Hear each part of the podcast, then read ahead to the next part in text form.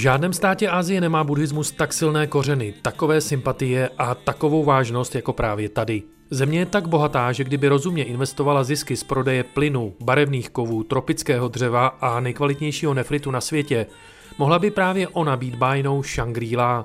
Ve skutečnosti tu armáda vraždí děti, generálové rozprodávají stát Rusům a Číňanům a s výjimkou několika málo let je ústava pošlapávána 60 let v kuse. Co se děje v Barmě, jednom z nejbohatších a současně nejnuznějších států Asie, dva roky po vojenském převratu? Kdy budou mít generálové konečně dost a předají 60 milionovou zemi zpátky těm, jejíž předkové ji vyrvali britským kolonizátorům? Začíná další díl pořadu Za obzorem, kterým vás provede David Jakš. Za obzorem.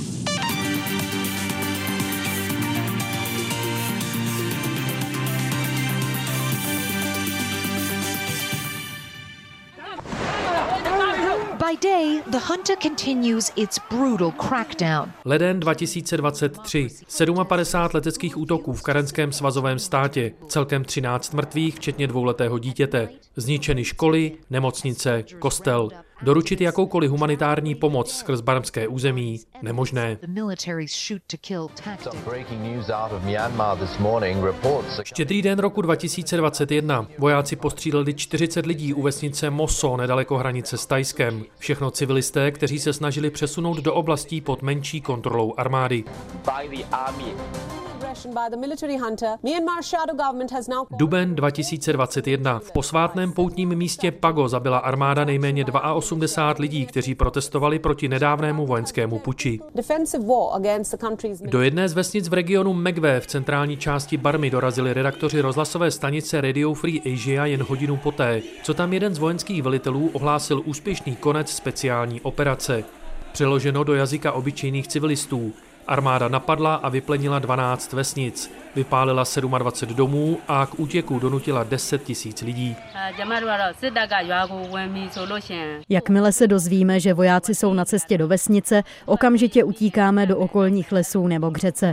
Zůstat znamená být buď zabit, zmrzačen, anebo nás odvlečou a uvězní. Náš život závisí na tom, jak rychle umíme utíkat.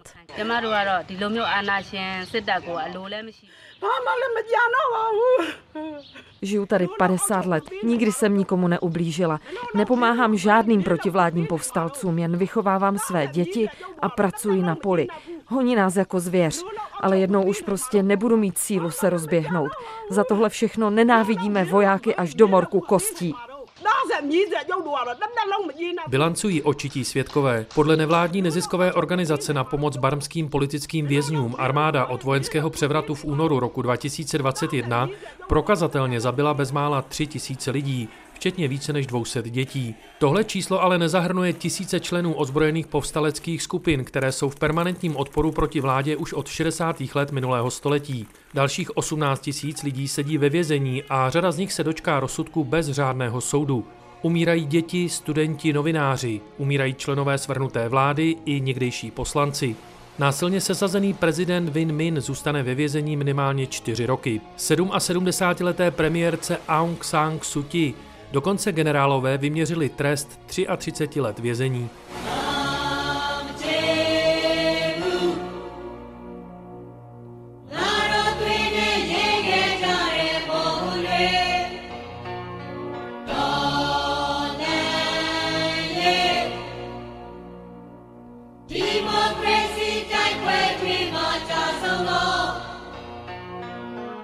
Office of the President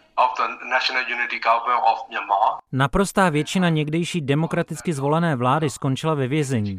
Ti šťastnější v domácím vězení, zbytek v obávaných vojenských věznicích armády. Přímo z Barmy nestihl bezprostředně po převratu utéct prakticky nikdo.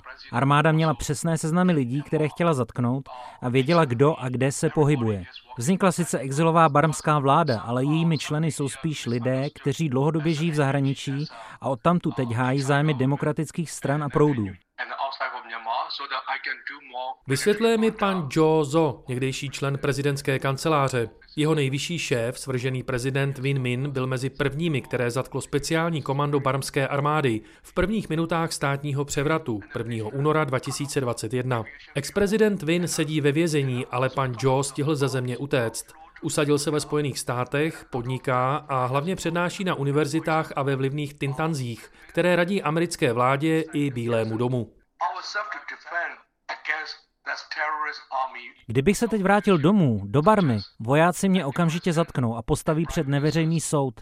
Označili by mě buď za teroristu, nebo by mi přišli nějaký ekonomický paragraf. Dost možná už bych nikdy z vězení živý nevyšel. Byl jsem věrný jejich největšímu nepříteli, a sice premiérce Aung San Suu Kyi, a to armáda neodpouští. Skutečným vládcem 60 milionové Barmy je od 60. let minulého století vojenská chunta.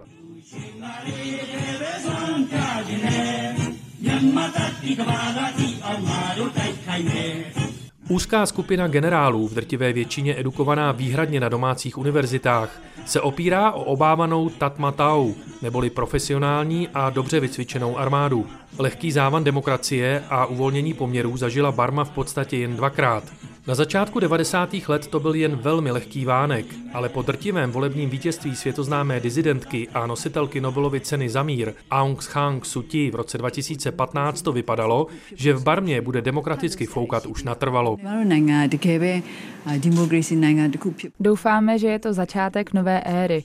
Začínáme dlouhý proces a v téhle zemi se musí hodně změnit. Zveme všechny politické strany, aby se podílely na řízení státu.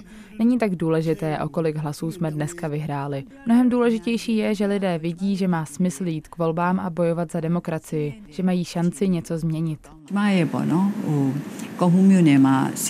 Radovala se tehdy Suti, lídr vítězné strany jménem Národní liga pro demokracii. Bylo to dokonalé KO generálům a zdálo se, že naprostá většina z nich se stáhne z veřejného prostoru a bude si v klidu užívat nelegálně nabitého majetku. Nebo se vystěhují za svými tučnými konty do Číny, Singapuru nebo do Hongkongu. Naděje na změnu trvala sedm let a skončila 1. února 2021 brzy ráno. Do ulic barmských měst věla vojenská technika a speciální jednotky internovaly řadové poslance, členy vlády, premiérku i prezidenta. Jsem si jistý, že razanci a rozhodnost, jakou předvedla naše armáda, lidé ocení v následujících dnech a týdnech. Povede k návratu pořádku a bezpečnosti do našich měst.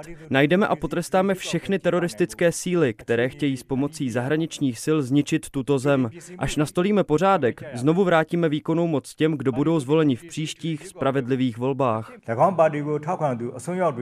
Sliboval jen pár dnů po krvavém převratu nový samozvaný vládce Barmy, armádní generál Min On Leng. Od Himaláje až po deltu Iravádí se celá země ponořila do notoricky známého deja vu. Vojáci popřeli výsledky voleb, zavřeli hranice a zavedli vlastní pravidla.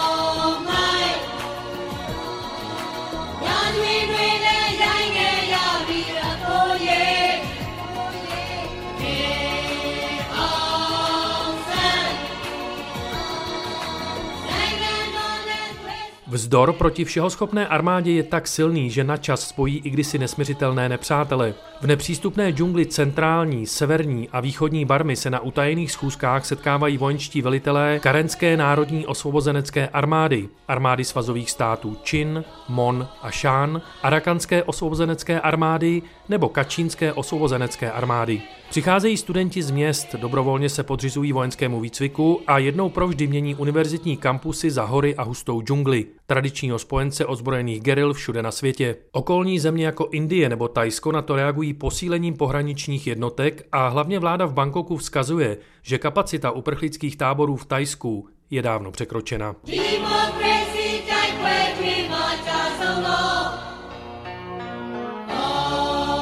Posloucháte pořad za obzorem. Unikátní analýzy politiky, kultury a konfliktů v opomíjených koutech světa. Studenti, novináři, intelektuálové, lidskoprávní organizace. Ti všichni jsou jasně pojmenovanými nepřáteli vojenské chunty. Jenže jejich možnosti ozbrojeného odporu jsou mizivé a pravidelná barmská armáda je poráží silou, bezohledností a brutalitou. Mnohem větší obavu mají dobře vycvičení vládní vojáci z ozbrojených geril, vojenských i polovojenských partizánských jednotek, které operují na těžko přístupném území několika svazových států. Tahle partizánská válka trvá v podstatě 60 let. Když jsem byl malý, táta mi večer vyprávěl o vojácích, kteří v noci sestupují z hor a vycházejí z džungle. Jsou prý stateční a armáda je prakticky nemůže zabít, protože mizí a zase se zjevují, kdy se jim zachce. Jednou nás všechny osvobodí, říkal mi otec. A vidíte, vyrostl jsem a stal jsem se jedním z nich. Popisuje barmskému reportérovi Radio Free Asia svůj příběh 40-letý muž ze svazového státu Shan, nedaleko barmsko-čínské hranice. Před osmi lety se přidal k armádě státu Shan, z pohledu vojenské chunty nelegální protistátní vojenské organizaci, která bojuje proti samozvané vojenské vládě. Pokud by ho její příslušníci zajali, buď ho na místě zastřelí, nebo ho čeká kruté mučení a pomalá smrt. Nemáme peníze na nákup nové munice a zbraní z Číny nebo z Thajska, takže si je vyrábíme, jak se dá. Já už léta dělám to, že vytloukávám z pistolí a samopalů zaseknuté náboje. Ano, je to nebezpečná práce, znal jsem hodně lidí, kteří to dělali také a už tu nejsou. Staré čínské a ruské zbraně jsou nespolehlivé. Nikdy nevíte, co udělají. A když je potřeba, testuje tenhle šanský rodák po domácku vyrobené minomety a granáty.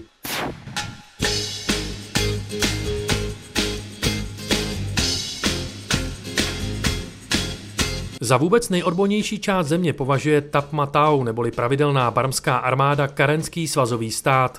Oblast velikostí srovnatelná s Arménií, těsně při hranici s Tajskem. Hustá, neprostupná džungle, vysoké hory a hlavně mimořádně špatné cesty omezují Tapmatau akceschopnost a naopak jsou ideální pro partizánský typ boje. Na odlehlých základnách trénuje Karenská národně osvobozenecká armáda nové členy a například Tajsko odhaduje, že aktuálně má tahle vojenská frakce ve zbraní až 15 tisíc lidí. Kromě automatických zbraní nakupuje v Číně, Tajsku nebo v Indii také lehké pěchotní zbraně, minomety, granáty, někdy i houfnice nebo protitankové střely. Od vojenského převratu před dvěma lety dobrovolně oblékají olivově zelenou uniformu karenské armády stovky bývalých studentů, pro které byl útěk do hor často jedinou možností, jak se vyhnout vězení nebo mučení.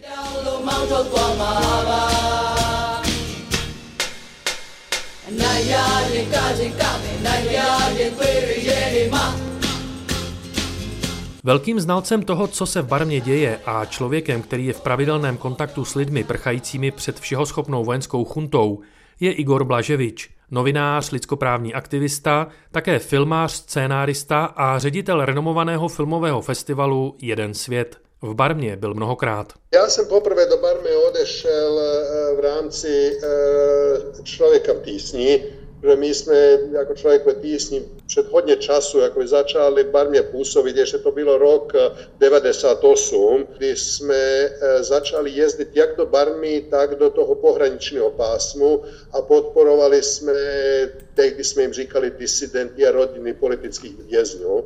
A já jsem potom v jedné chvíli strávil, to bylo mezi rokem 2011 a 2016, jsem strávil pět let v Barmě, jsem žil tam a vedl jsem komparativní politologické kurzy pro aktivisty a tam jsem navázal kontakt se strašně moc eh, lidí, kteří jsou buď eh, v tom politickém aktivismu nebo v občanském. Nicméně Barma už si před časem základy demokracie a prvky demokratické společnosti vyzkoušela, je to tak? Barma, ty, ty deset let, to nebylo jenom těch pět let, co Aung San Suu Kyi byla ve vládě, bylo to těch deset let, jakoby před tím vlády uh, so bil bivali bivali vojaka, a pod eh, ten sejnem začali prvnji liberalizačni reformi, a na zakladi tih liberalizačnih reformi, reformi gde je armada umožnila i konanje svobodnih voleb, zvitjezila NLD, a Aung San Suu Kyi, potom bilo ješte pijet let je i vladi. A celi ti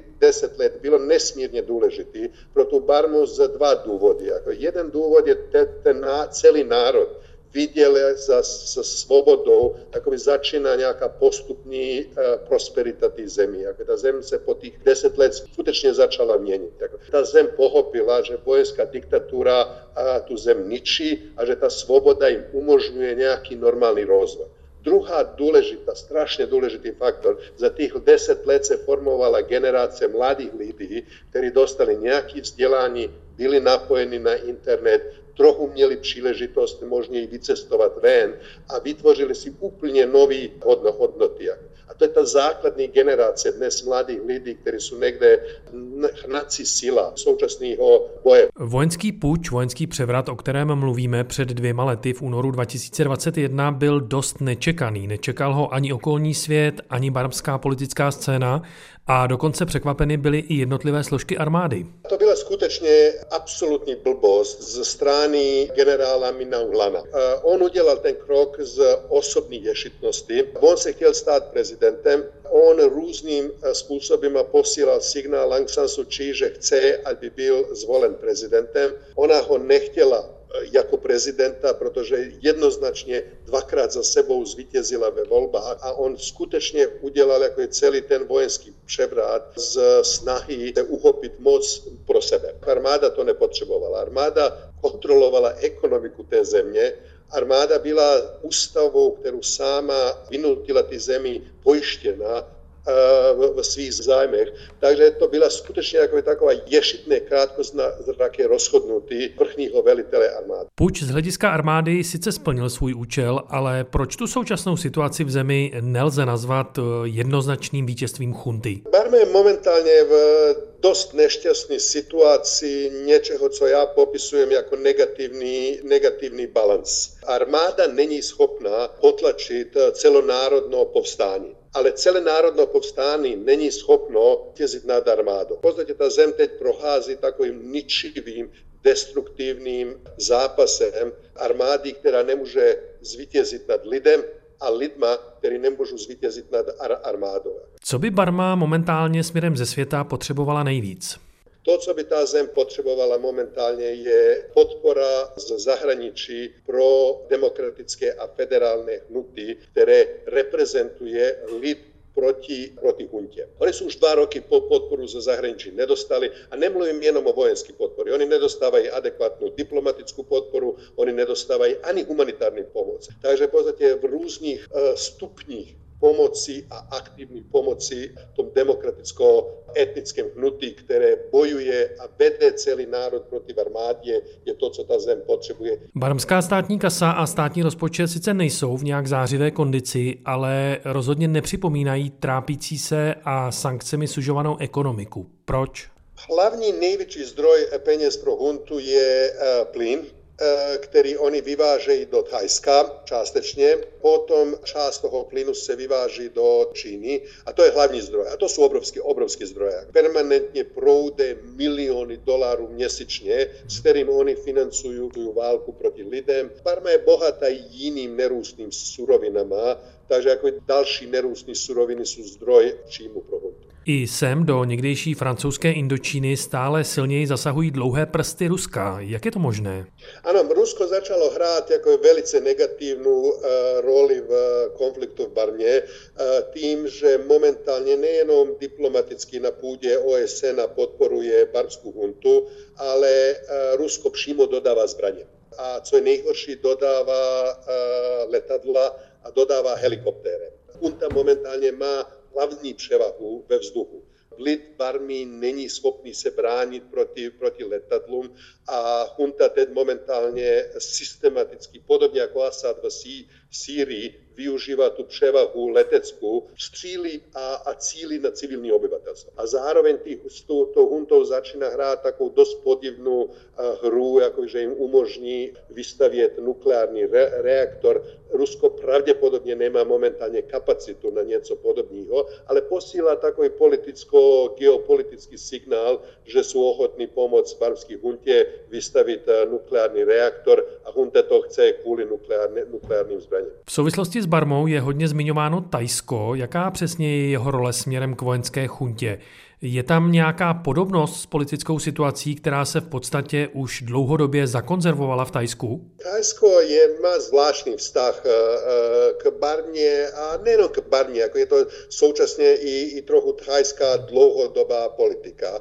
Thajsko trochu se živí konflikty ve své vlastním sousedství. Thajsko vždycky jako i velice inteligentně geopoliticky hrálo jako svoji vlastní nezávislost a to Thajsko umí inteligentně svým způsobem žít za ty konflikty. Jako, takže jako dostává lacinu pracovní sílu, najednou má možnost uh, pustit část uprchlíku, ale zároveň na tom částečně vydělávat. V Tajsku taky proběh, proběhl vojenský půjč, jako potom se ten generál přeměnil do, do civilu, takže někde geneticky existuje propojení mezi thajským režimem a barcebanským režimem. Democracy,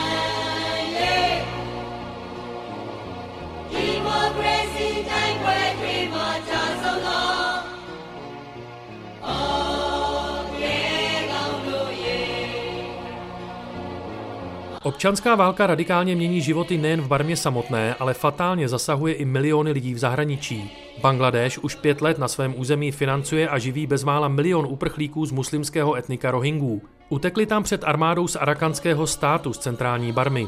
Tajskými uprchlickými tábory zase prošly od poloviny 70. let odhadem možná až 4 miliony barmských uprchlíků. Tajskou státní pokladnu stojí každý rok taková pomoc miliony dolarů, ale současně jsou mladí barmánci vítanou pracovní silou, hlavně v tajském stavebnictví, zemědělství a rybolovu. Je prakticky vyloučeno, aby se člověk, který zůstane v Tajsku jenom na pár dnů, nepotkal s barmáncem. But I think a little biscuit is better. You will always sit down. Jestli hodně pospícháš, spíchnu ti oba ty obleky do 24 hodin. Teď hned ti vezmu míry, vybereš si látku a skombinujeme s kravatou. Stačí jedna důkladná zkouška a budeme na tom tři dělat celou noc a stihneme to.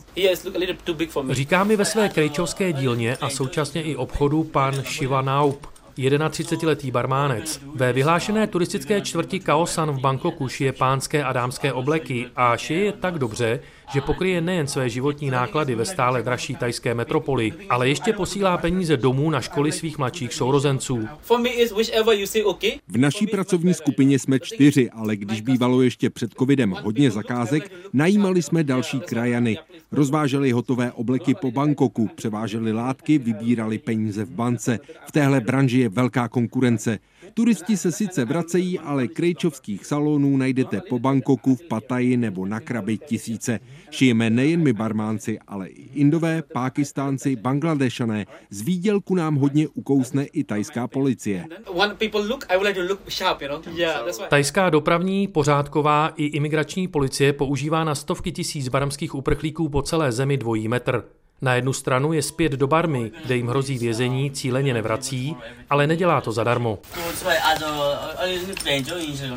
Policie si bere peníze za cokoliv. Stalo se mi víckrát, že mě na motorce zastavili večer policisté a když viděli mé barmské doklady, rovnou mi řekli a tím ukážu peněženku. Vzali si 500 bátů a pustili mě. Dokonce mi dali takový žlutý papírek, na který napsali čas a místo, kde mě skasírovali. To kdyby mě zastavili ještě jejich kolegové, jakože už jsem zaplatil a ať mě už nechají jet. Tohle je tady běžné. Můj šéf platí policii měsíční výpalné za svůj krejčovský obchod. Bývalo to 1500 bátů, teď už jsou to 2000. Když nezaplatíš, zařídí ti vyhoštění z Tajska a to nikdo nechceme. Přiznává pan Luis, mladý barmánec, který má s tajskou policií i finančním úřadem mnohaleté zkušenosti. Že by se stavil na zadní, domáhal se spravedlnosti a svědčil proti policistům, ho nikdy nenapadlo. V lepším případě by musel z bohatého Bangkoku odejít. V tom horším by skončil ve vězení nebo deportačním středisku.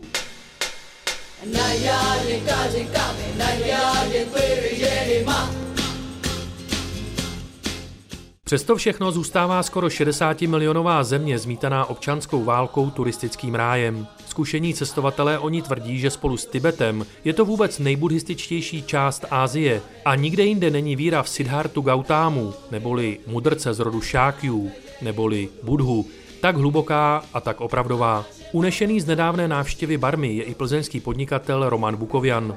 Pro cizince je cesta do Barmy po zemi dlouhodobě nemožná, takže předpokládám, že i vy jste přiletěl z Bangkoku. E, přiletěli jsme do e, Rangunu, ten jsme si samozřejmě prohlídli a potom jsme jeli do karenského státu, do provincie Paan. Potom jsme jeli na jezero Inle, samozřejmě jsme nemohli vynechat e, Bagán, Mandalay, a pokračovali jsme do Sipav, což už je asi 150 km od čínské hranice. Zlobila vás cestou všudy přítomná Tapmatau, neboli pravidelná státní barmská armáda? Zlobila, je to nepříjemný. Je to nepříjemný, ty kontroly probíhaly moc krát denně, taky 15krát, 20krát. Při každém cestování to bylo dost hrozný. Co 20-30 kilometrů je nějaká, nějaká zátarasa s vojákama a jednou mávnou a jedete dál, ale spíš vás zastaví a, a prostě nějakým způsobem kontroluje.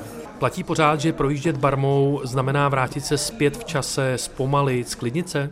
Eh, památky jsou nádherný, eh, přírodní krásy nádherný, džungle fantastická, eh, miliarda pagod úžasných, ale z čeho jsem byl v šoku a co jsem na celém světě nikde nezažil, byla ta úžasná pohostinnost místních lidí, život mají nesmírně těžký, nejenom z politických důvodů, ale zejména ekonomických a vlastně jsem neviděl v životě tak usměvavý a pohodový lidi, kteří si na nic nestěžovali a byli prostě neskuteční. Někdo říká, že cestovat do Barmy v této době znamená penězi podpořit režim, jehož chování před časem nazvala OSN cílenou genocidou.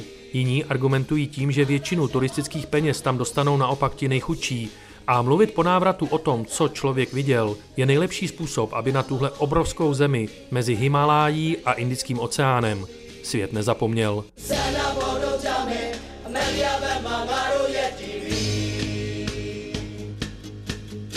Pořad o tom, kam se ubírá současná Barma končí. Příjemný poslech dalších pořadů Českého rozhlasu Plus přeje David Jakš.